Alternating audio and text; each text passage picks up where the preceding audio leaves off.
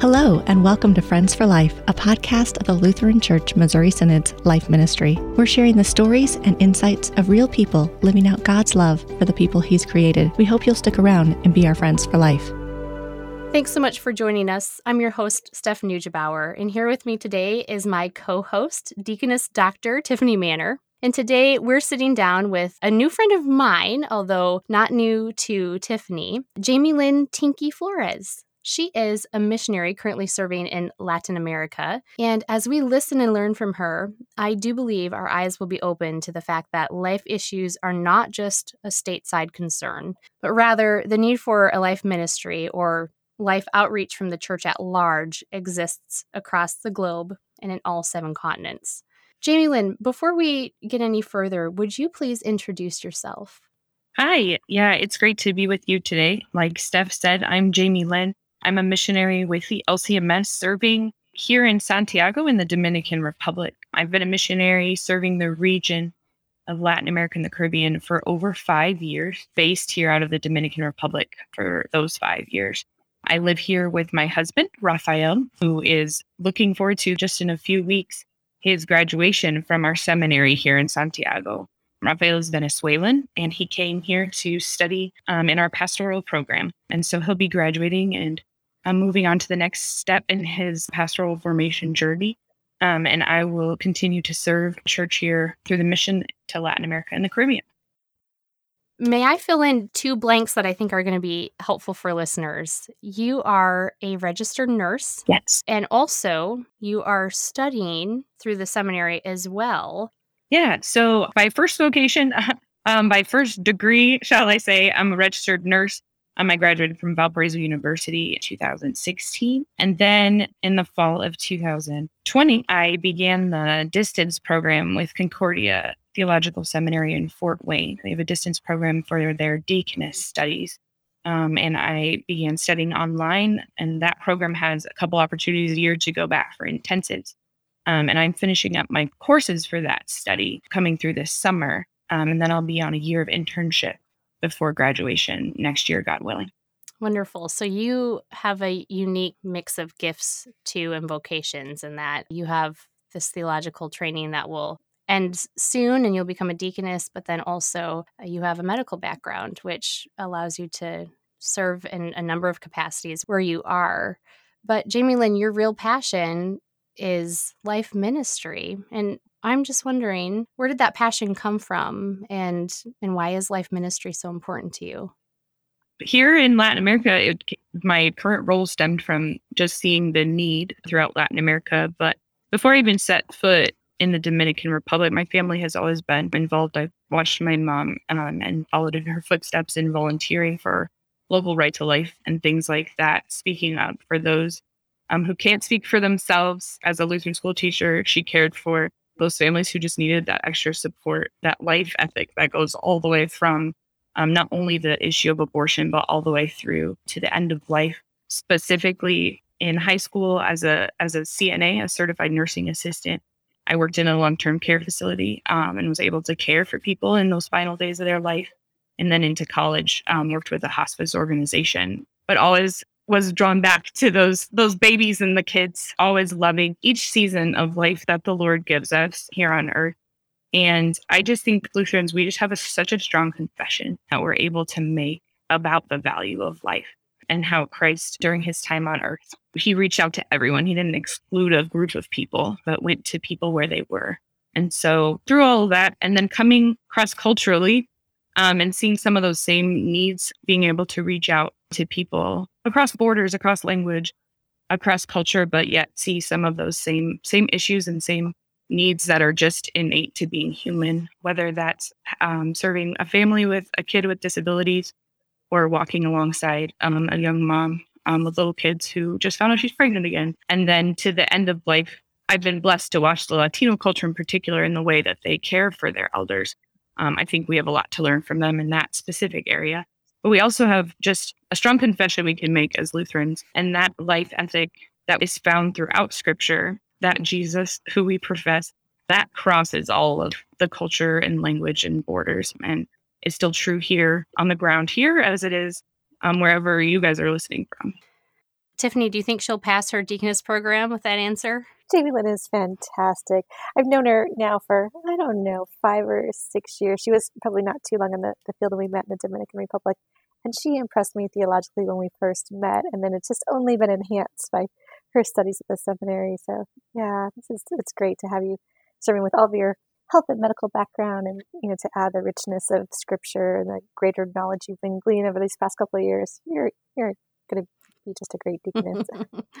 I never imagined, I mean, five years ago, I never imagined my life as it is now, but I also didn't imagine going back into school, going into study, let alone going to the seminary. It just wasn't, it wasn't on my radar. But I've said it again and again. There's a lot of people that were along my way that encouraged it, but it has really just kind of strengthened that foundation of faith that we all have. But to be able to work with the cohort of women that I study with and talk with them and listen from their life experiences and then also in classes to just be given the opportunity to dig into scripture and and talk through real life things. Um, all the women in the cohort in the distance program are also actively usually serving in other ministry settings. And so there's just a wide variety of experience and we're able to just kind of encourage each other and push each other along the, the course path.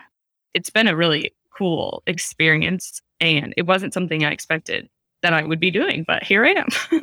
Yeah, you know, it's the same for me. And I said this similar things about I, I did not expect the sisterhood, uh, the, the diaconal community. And so I guess um, it's not really our topic for the day, but we're kind of getting off on a little digression here about it. It's, it's really um, cool to um, one, just get to study God's yeah. words at the, the feet of the professors, but it's also really cool to be part of the deaconess community. So we've got a couple of different distance programs for anyone who's, who's interested. Um, in addition to, to, you know, helping you with resources for life ministry, you know, always get in touch with us and we can point you toward deaconess training if anyone's listening and wants to learn more about that vocation because simply women serving the Lord in His church with some extra knowledge and, and training provided through seminaries or university it's really a blessing and a privilege to serve the church.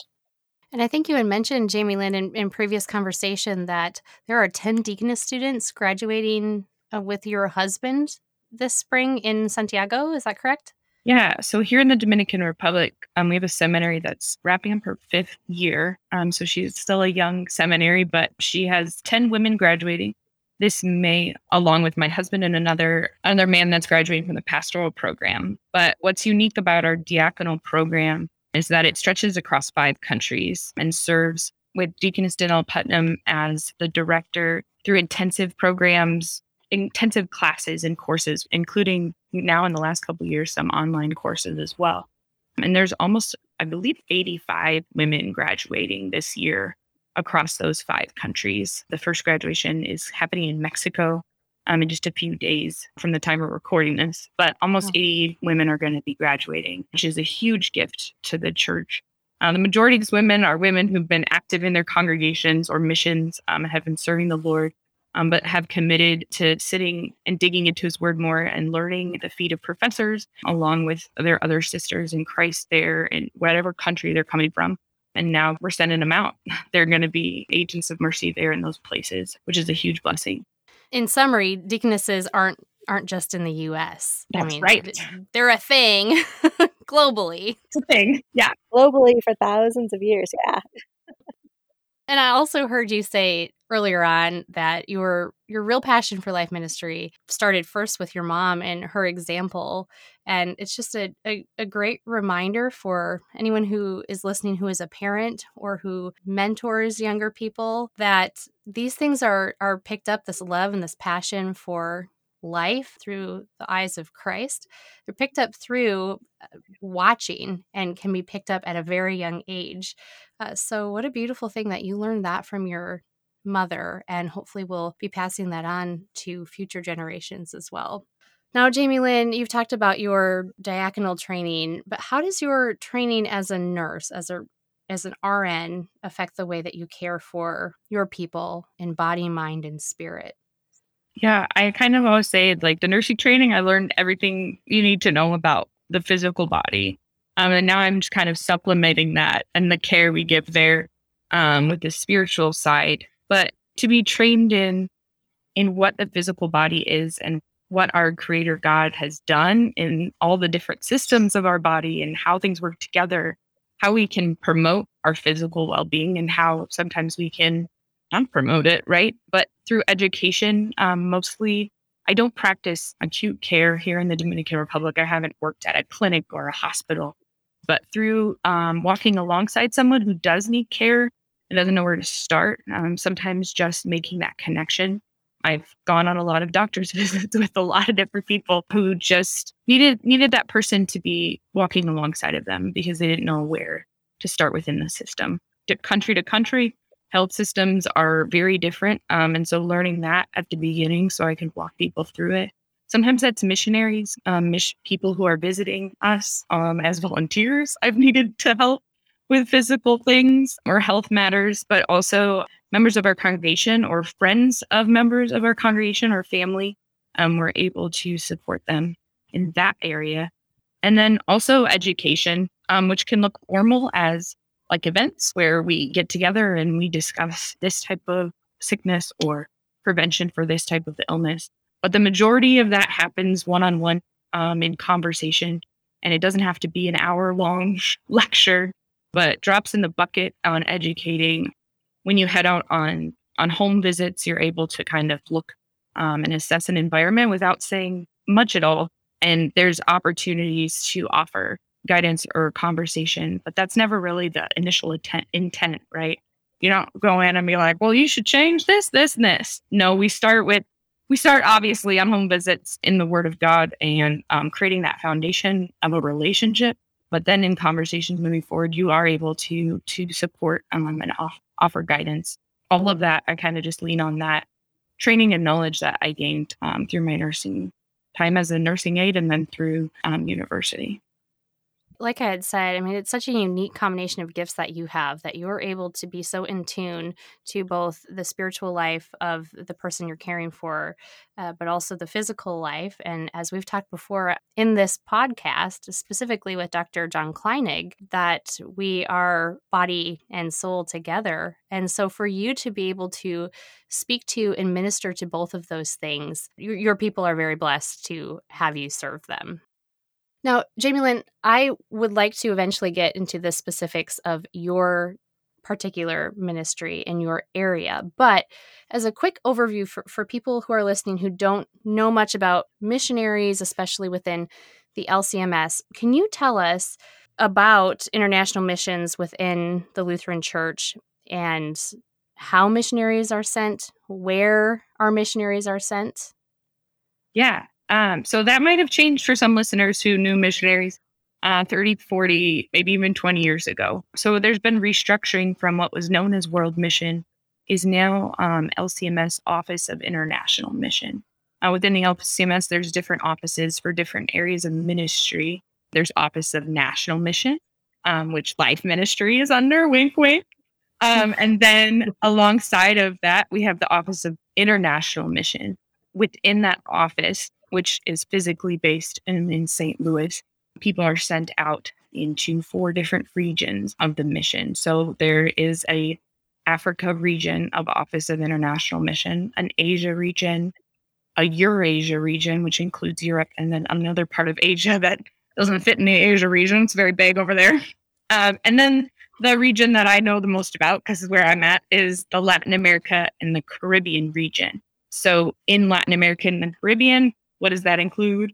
Um, if you're thinking of a map from Mexico um, through Central America, all the way through South America, and then the Caribbean islands, um, which is where the Dominican Republic resides in the Caribbean Sea, right there. But we have 45 missionaries in our region that are serving on the ground in 11 different countries, including family members, wives and husbands and children, or whatever the family looks like, um, we have over 115 people um, on the ground in those 11 countries serving right now. But not all of those are North American missionaries like myself. Um, we have about two thirds from North America, which would be the United States or Canada, who are serving in those countries. And then the other third of our missionaries are Latinos. Um, we call them our alliance missionaries, which means um, at this point, the definition is a pastor from a Latin America partner church who has been sent um, from his home country to serve alongside of us um, in another place. And so our missionary group serves those 11 countries. Some of those are LCMS church plant missions who are starting from scratch, like in Belize. That mission just started about six or seven years ago. We have three pastors there working right now. And then the Dominican Republic was also an LCMS, is also an LCMS mission. But some of the other countries like Mexico, our missionaries serve alongside of a existing Lutheran church. We call them our partner churches. And then in addition, outside of those 11 places where missionaries are on the ground, um, we have another nine countries where other partner churches exist. So I like to sum all of that confusingness up, especially since we're not looking at a map, by saying there are Lutherans in 20 countries in Latin America and the Caribbean. And your missionaries from the LCMS are serving in 11 of those now. But we support, we we talk with, we communicate with Lutherans in 20 in 20 different countries here in our region of the Office of International Mission. So I wouldn't even try to do that for another mission, another region of the Office of International Mission, because I'm not going to know all those details for Africa. So you'll have to grab an African missionary to um, explain to you where Lutherans are in those places. But that's what our context looks like here in Latin America.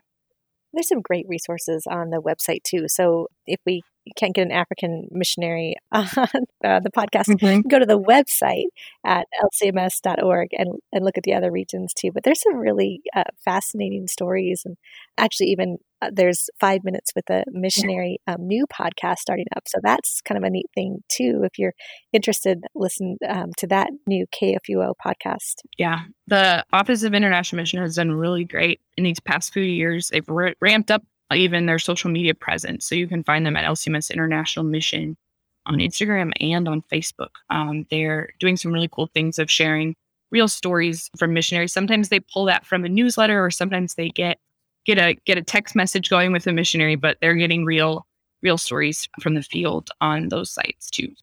I thought you summed that up very well for someone being me who thought I had a decent grasp on how missionaries were sent. Uh, I actually learned like a lot from you. Yeah. uh, and what you shared and how we partner with other Lutheran churches to be out in the mission field as well.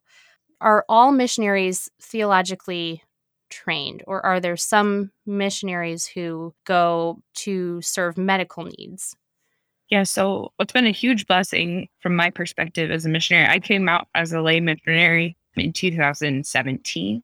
Um, we have a team with a wide variety um, of vocations at serving the church, places where they're sent. Um, so that's pastors, obviously, and deaconesses. In addition to me, we have another nurse on our team. We have accountants, business managers, lay people who are working in the communications area. We have a regional photographer, a lot of different gifts that have been given, an example of the body of Christ, right? And everyone using their gift then to be spreading the gospel in these places. Jamie Lynn, would you tell us specifically what you do in Latin America and how you serve the people there? My role um, has shifted. I, I, mean, I've been here for five years. Usually, if any of you are in church work, you know that your role doesn't always stay the same. So you you help in this area, and then you go over this area. Um, and now I'm serving as the regional life coordinator. Is the fancy name we're calling it but I serve from the regional team, which includes our regional directors, our business manager, and our area facilitators. Because if you can imagine 20 different countries, we have different people with different levels of oversight in these areas. And to be communicating well with our partner churches and to be overseeing our missionaries um, and the work they're doing. Um, so I'm part of that team that works regionally. Uh, I live here in Santiago in the Dominican Republic although that will also be changing soon as my husband graduates from seminary. But I serve then the region, those 20 different countries, um, and the Lutherans in those places. As the life coordinator, my role is to intersect with our partner churches, with our missionaries, and different programs that we have going on um, within the seminary, our pastoral formation program, our diaconal formation program. From the seminary, we also have a mercy center. So I work closely with Deaconess Cheryl Naumann as she heads up the Mercy Center, as well as she heads up our online theological library. So we get resources into the hands of people through that program, which is called VDMA. And so, as the life coordinator, I intersect with these people to converse with them about their area of service, their specific church body, the communities that they work in, country to country, the needs are different. Um, and so we talk with them and provide resources, hoping to roll out workshops in the coming year, things to get them talking about like in their churches. It looks different day to day. It looks different conversation to conversation because each country has a different need. And within each country, each congregation in each city um, might have a different thing that they're looking for. So, what we do is we try and just gauge what are kind of maybe the top priorities, and we work to either translate resources that would be helpful um, to address those, or then within our Latino pastoral body, have resources written in the Spanish language by a first language Spanish speaker from the Latin American perspective. That's the short version of what I'm currently doing when I'm not studying.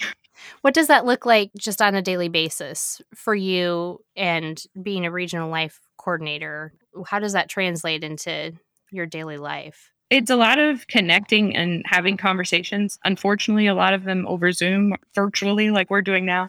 But soon, when our graduation comes, this year is the first year we're coming back in person for our annual symposia here on the ground in Santiago. Um, we bring church leadership from around Latin America, as well as our seminary community comes together. And so this will be actually the first time I'm seeing a lot of these, a lot of these people in person since I took on this role. Um, and so I'm looking forward to the blessing that is in person conversations because I feel that you can just accomplish and have such a higher level of understanding and sharing and relationship building and communication um, when you're face to face. So over the last year and a half, maybe two years now, time flies when you're having fun.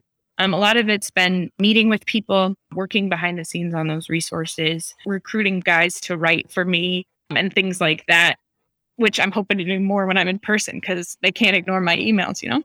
Um, and, Another perk. you know, it's all those kind of things that a lot of behind the scenes stuff that maybe isn't out front on the International Mission website page, but is working to provide those resources and gain an understanding for me for each country's needs, each country's current state, each church's maybe weak spot in the confession for life or laws that are coming forward. If you're a country where abortion's been illegal forever and you have a Catholic understanding in your culture, soon you have an abortion law coming on the table. And the church hasn't had to respond to that because it wasn't it wasn't a thing. And we're seeing again and again across the region that our churches need to stand. Now's the time. It's happening. Colombia just passed their abortion law within the last month. The church is now needing to respond to this. So helping them to have that language practically is what I like. I like everything to be practical. So if we're putting information in your hands, how are you using that? In a workshop phase, how are you doing roundtable discussions to have real conversation about these issues? It's helpful to read about them, but then we have to be able to to use our words and verbalize what we believe, the truth that we see in scripture, and how that applies to whatever issue you're facing. And speaking of, of language, how does what we consider life ministry in the US, how does that translate to a Latin American context? And I guess more specifically where you are in the Dominican Republic. Yeah. So when we were talking about, you know, pushing out information, getting people on board, and as we looked at the direct translation to talk about what life ministry is, um, the word ministry in Spanish is used most often this isn't to generalize every single country is like this, but a lot of places around Latin America, they use the word ministry for different governmental functions. Um, so we have a ministry of health and we have a ministry of education. Those are all from the government, from the president. He elects people to run these ministries when he gets, um, this is Dominican right now because we have a president. He gets elected and he elects his officials to run the ministries. And so when we're talking from from the church especially from a mission, a non established church, when people are still saying, What's a Lutheran? We don't want to also add in confusion to handing out pieces of paper or talking about something that sounds like it's from the government, that makes sense. And so um, we decided to obviously know that this is life ministry, but to name it a different a different name for different types of publications or to converse about it more easily within the culture that we're in so it doesn't cause concern or confusion. So here in Latin America, we're starting what we call the Abundant Life Project, El Proyecto Vida Abundante. And we're starting that with a Bible study that digs into that verse from John 10 10, where Jesus talks, he's telling the disciples about how um, the thief, that is the devil, has come to seek and to kill and to destroy, but that I have come that they may have life um, and have it in abundance. And so we're starting there and we're going to call it that just for ease of communication to not confuse that we're not from the government. We're we're the church. It's mm-hmm. us to not be the government. That's that's not just a, a Latin context. When we see that in in Europe as well, a lot of a lot of countries. And so uh, I, I don't know. I think Jamie Lynn has probably traveled a lot more than I have, but I think I've been in somewhere I don't know, 20, 30 countries, uh, four continents. And as American Christians understand ministry is not the right the way the word the rest of the world understands the word ministry. I mean, the root of it is service and serve, and you know that's that's even at the, the core of it. But just in the U.S., it's it's like a service just of the church. But other places, ministry is is a public service of a lot of different sorts of service. So uh, this helps us all to you know, kind of broaden our perspective and realize that there's other cultures, even that are English speaking, that use language and, and words and conceptually differently than, than we do in the United States. And Jamie Lynn, I can't speak for others. I can strictly speak for myself. But as an American citizen, born and raised, I have the tendency to think through things through the lens of an American citizen. And I think that's just natural. Yeah. But the problem with that is that we forget that there are other countries out there who, as you had said, deal with the same life issues, but their needs are different from country to country and even the specifics of a city. And I mean, we think about this in the US, how different certain states are from other states, even on specific issues like abortion. And now we're talking several countries. It's just a human tendency to look at issues through the lens of where you're from and where you're living without remembering that there are other countries and other communities of people, cultures who look at things very differently and also who handle issues differently and whose issues are just different in general. You mentioned the fact that each country has its own certain life issues that are especially pressing, and then each city really does too, down to the city level. Let's start maybe with the easier question How are life issues the same globally or around the globe, or what are the similarities?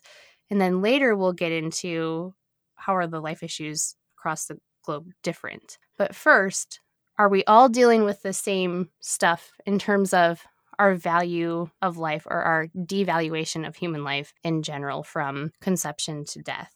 I'm not going to pretend to be an expert across the world, but I think that the human condition, unfortunately, we see across cultures and across borders is that there's populations of people that are considered less than in a different area that might that might be the unborn in a different area that might be the elder population. In some places it might be three or four different populations of people. But unfortunately we see this common tendency to select a group of people and be like your life isn't worth it for x y or z reasons the culture has kind of just decided that from my perspective here on the ground in the Dominican Republic, we have parades and we have marches in affirming life, in resisting abortion laws being passed. There are strong groups of uh, people who speak out about that. However, um, we have hundreds and thousands of people with disabilities who have been abandoned by their families and considered less than human and who are orphaned or um, rejected across the island. And so on one side, you have this this life affirming groups of people that are are speaking up for the unborn, but then those who are born with disabilities are not granted that same um, life affirming effort. And that's one way that our church and our mission in this place has reached out in mercy is through disability ministry. I find it concerning then within a country to see that that difference. And as the church, we need to have that consistent life ethic, if you will, consistency across the board, speak up on behalf of all lives. And that's an example of within Latin America. I mean, we're starting in some of our youth groups here to talk talk about abortion and things like that. But the Dominican Republic, as a as a general population, that would be the most pressing need for resources or teaching. Perhaps the life issue that's most important on their list here would be like we've been doing is teaching and reaching out and caring for those with disabilities, teaching what it means to be human and to be loved by God despite being born with disabilities because we're seeing and we have seen that that's not the consistent belief here. And so to see and to celebrate that there's a life affirming side for the abortion issue, and then to include then to continue to advocate for other areas and other life issues well. That's just kind of an example of that here locally. Yeah, I would add to that in, in globally, like what, what Jamie Lynn's describing here, what we see so many places is the, the church certainly around the world. I mean, it, in the same, like always valuing every life that God has has created, God has made. You know, but as Jamie Lynn's describing, there's this age old battle where, where Satan is, is seeking to to lie and, and deceive and convince people and cultures that some lives are are not worthy of the, the value and, and, the love that, that they are God has inherently given them in his creation and in sending his son to die for all human life. So, you know, Satan's been um, trying to confuse efforts and lead us astray, you know, for millennia. And this is, continues. One of his favorite deceptions is to, to convince for a variety of reasons, and as Jamie Lynn described, a variety of different groupings or issues in their lives that like, oh, these these people are less than. Um, these people are not worthy of, of life or worthy of care, worthy of, of mercy and, and love. And, and of course, we know that that's not true, that Jesus died for all you know, there's just variety. There's there's variety to Satan's. I mean, it's got the, the age old lie, but you know, it has some, some special spins on it in different places. Been roaming the, the earth for a while and, and, spotting our vulnerabilities. So that's you know, I just you know kind of want to call it out for what it, it is. This is, a type of way that, that Satan is, trying to, to divide the people on earth one from another and, and from our Lord. Yeah, I mean, using exactly the John 10, 10 verse of how the thief, Satan, comes to kill, and destroy. He's roaming about like a roaring lion, but that Christ has come to have life abundantly and to give it freely. And so thank you for that that these are not specific to the United States of America. This battle, as Tiffany had said, this age-old battle is a global battle that has been going on since the fall into sin. Jamie Lynn, where you are in the Dominican Republic, there a, a heavy Christian presence there is the church a dominant part of culture? I would say that the culture has a dominant Christian presence to the end that God is mentioned, um, even in the colloquialisms. So, like in greetings, for example, you say, Hey, how are you doing? And they respond, I'm good. Thanks be to God. That's a normal in the store greeting. So, if you think culturally, like God's name is being spoken, God is God is present there um, at least verbally, for a moment. The Catholic Church obviously is here on the island, is big. I unfortunately would say that within the next generation, I'm not sure how strong their their membership is in the in the younger generation and into the youth. We're seeing a slide kind of away from that being a prominent place in the values of a community. And if you think at large, we're starting to see that slide the other direction, unfortunately. The communities where we're planting churches right now, um, some of them also have a chapel that the Catholic Church, a priest comes maybe once a month. In one of the communities, they the priest comes once a month to do a mass and they don't see him again. And so our pastors wearing their clerical shirts look a lot like a Catholic priests. And in this country, that's okay because there's still a respect for for that office. And so they call him all father and things like that. But in one in one community, they were surprised because they saw a pastor and his two seminarians walking down the street in the middle of the week. What are you doing here? Like, I'm surprised to see you here, Father. and the pastor then explained where the mission was and talked about the Lutheran Church and what was happening and gave a little spiel. And they're like, oh, wow, yeah, we're just not used to. I mean, the father comes and goes into the church and then leaves. And why would you be walking through our community? he's like, well, I'm visiting this person. Oh, I know them, who's now a member, right? The wonderful care that our pastors provide in the communities to their their members now, but also just to stop and, and chat with neighbors and things like that is it especially in the eyes of Dominicans, a stark contrast into what the church has done in the past um, in just that community. That's just an example of that. But culturally, I would say they they would still say this is a, a Christian culture. And if you look at the census, you're going to see a high percentage claim to be Catholic still to this day. I'm just curious.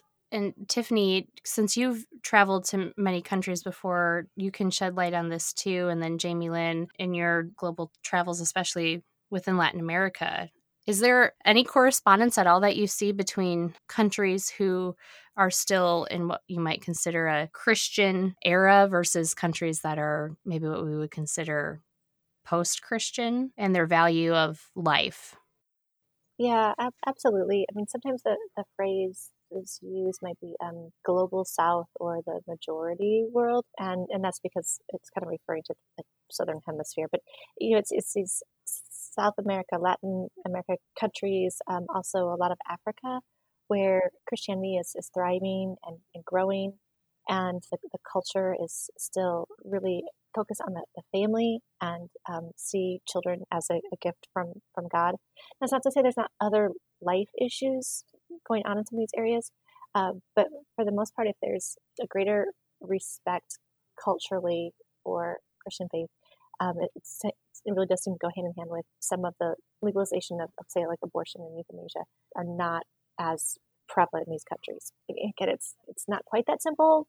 Yeah, it's really always hard to speak of such large areas of the world in in general terms because you kind of always miss a little bit. Just within South America, you see a stark contrast between some of the northern countries, uh, Venezuela being one of them, unfortunately suffering some hard times, but still still rather Christian.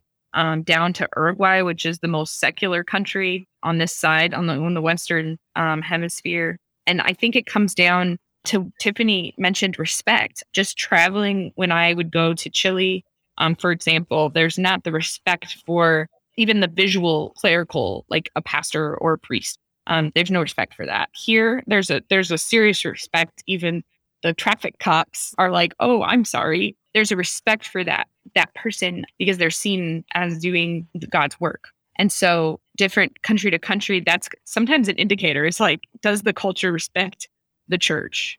Because when it starts to not respect the church, then it doesn't respect the teachings, and then it's wide open to just a variety of different things culturally. Yeah, I mean, we, true care and mercy originates from Christ and and through His church. So uh, you know, that that's why we see that. I mean, it's, it's, not to say that there aren't other countries that are, are not Christian that, that don't respect life. It's just there's a, a real theological foundation here. It was evidence, and as we go back hundreds of years, in hospitals and physical care originated with, with Christians. So that's just been a, a hallmark of the, the kind of love and mercy that's been shared from, from Christians to the people around them, regardless of what their neighbor's faith is um, right from the, the. Like, you know, the, right, the whole Good Samaritan. We care for people. It doesn't matter if, if they are Christian or not. You know, that that's really at the heart of it, but it's hard to paint a really broad brush. That's helpful, though. And as you had said earlier, Tiffany, Satan has been roaming the earth for a very long time. His ways are sneaky. So, if what I would say the biggest life issues in the United States would be abortion and probably now end of life decisions, perhaps. Those are a little bit more in your face, but there's some more subtle or sneaky or just what people wouldn't really see as perhaps a top life issue in their minds, but a, a, life issue nonetheless, in that there's a devaluation of human life on a different level or during a different stage of life or due to a particular kind of suffering that someone has. We see that in places like Europe. I mean, so for a lot of years, are, really uh, traditionally Christian um, countries in Europe, and, and, particularly, you know, say uh, Western Europe, and, and now uh, with the advent of uh, like socialized medicine, comes with it oftentimes a rationing of care. I'm not saying that socialized medicine is not Christian. I'm not going to say that, but things start to slip in with it, and all of a sudden, you're having the medical systems make decisions about what lives are more valuable than others that's a, a life issue, right? All people should be cared for. Uh, it doesn't matter how long we think they might live or the quality of their life, they're, they're still um, valued and we still care for them. So sometimes it can be very subtle, these major life issues um, in, in the, the, country and the culture and some things that have, have um, developed in maybe some in the name of progressivism. That's something that we need to be aware of too. Jamie Lynn, since you're in a very specific area of, of Latin America on a smaller island, the Dominican Republic, can you speak to your specific life issues that your Abundant Life Project is seeking to address? And maybe now you alluded to the fact that you're going to be moving soon to Chile to follow your husband as he continues his pastoral education. Comparing these two countries alone, can you help us through some of the specifics of the life issues that you battled there and then probably will be faced with when you move to Chile? Yeah, you could probably not pick two more different countries to um, transition in between. They're very different. And we, my husband lived there for a couple years before coming to seminary. So he had some frame of reference. My frame of reference um, for this transition is a two week trip to visit. And so it's a lot smaller. But in speaking with our pastors there on the ground, I'm I'm seeing a lot of differences in in the culture, obviously, in society, how things work, and some of their main issues in comparison, compare and contrast time. Um, Dominican Republic versus Chile. I would say that Chile is more advanced, I would say, maybe not as much advanced in things like infrastructure, um, advanced in maybe towards more of a liberalism from what the Dominican Republic we were talking about as more of that kind of Christian subculture. Um, and so we see that impacting our two large Lutheran schools there in the Church of Chile the pastor, one pastor was talking to me about how he's excited for me to come because he wants me to spend some time with the faculty because all the faculty is Christian. And he ran into one the other day and it came out that she thinks or abortion's okay. And he's like, was surprised because in the Lutheran school, but a lot more towards liberalism. They're just elected more towards actually socialism. Um, and so the the government structure and the way the, the culture and all that is working is going to be very different for me. I still have to do more research, but I do know some of the big topics there are going to be abortion. Um, and then just recently, um, we were informed that there's some laws going through that talk about including under what they term hate speech things like religious talk or denying of different genders. Um, so a gender identity um, it's going to be a big thing under this new law. Being able to speak the truths of God's creation of male and female might be termed hate speech under new laws. That's just not a thing here in the Dominican Republic. We haven't had to, um, we aren't fighting that change of that definition here um, on the island yet. Like I said before, in the Dominican Republic, life is affirmed the beginning of life. We have a large disability ministry. That's kind of our biggest life issue here on the ground. And then aside from that, here, we also do a lot in marriage workshops um, and supporting, educating about God's definition of marriage and, and the gift of family, the gift of children in that framework of marriage and family. And that's a big deal. And that's true in a lot of places in Latin America. I mean, those are kind of the big things that pop into mind when I think of the two places. And I'm sure I have a lot more to learn um, about Chile um, as we move there and serve alongside the church in that place. Now, kind of a broader question here. How can what we do in the US, our advocacy for life in the States, how does it potentially affect other countries, if at all? Yeah. So back in the day, culture to culture, there was there was a trickle down, sometimes over um, a decade or two. Things would move from place to place, ideas would be shared kind of slowly. And now, uh, for better for worse, we have there's no such thing as slow movement of information. It is rapid, rapid speed. We have cell phones and social media, internet, immediate access to information, ideas, articles, videos, podcasts from all over the world on your fingertips. You can't drive down street here in the Dominican Republic I've seen people sitting on the side of the road on their cell phones, and most of them are smartphones at this point. That's changed, I think, since I got here five years ago. The majority used to be kind of just a flip phone texting, and I think majority, I, I'm surprised if I don't see people on the smartphone that does it all. And so, for better or for worse, there's a huge, huge blessing we've seen over the last few years of being able to communicate with our churches around the region at the touch of a button but then for worse ideas, ideals, and different things that are contrary to God's word are also being shared. And so, how do we combat that? We share the truth when we're given the opportunity to. Sometimes that looks like in Puerto Rico, um, our missionaries have a radio station that's part of the mission there in the church. And they do devotions, conversations. They do like a coffee chat time, sharing scripture on the radio and CPTLN, which is Cristo para todas las naciones. What is that in English? Lutheran Hour Ministries is around Latin America, um, and they also do things like that as well. So, online presence, we've got to be sharing the truth online as well when all the lies are being shared that way. But then that always then needs to point back and bring people in to the family of God. So we're not just throwing information out there but also giving a connect point and also getting out of our houses and walking, visiting people and um, pointing them back to the church, inviting them along, um, because there is where we know um, we encounter God's word. Faith comes through hearing. So we, they need the word of God. And then the gifts of God are also in that place waiting for them. And so from the United States, in the place where you are, be proclaiming the truth to the people that you're interacting with I'm not sure you can impact every single person in my area too. Um, but be praying for us, be praying for the Lutherans around the 20 countries in Latin America. Pray for the strength to continue the work.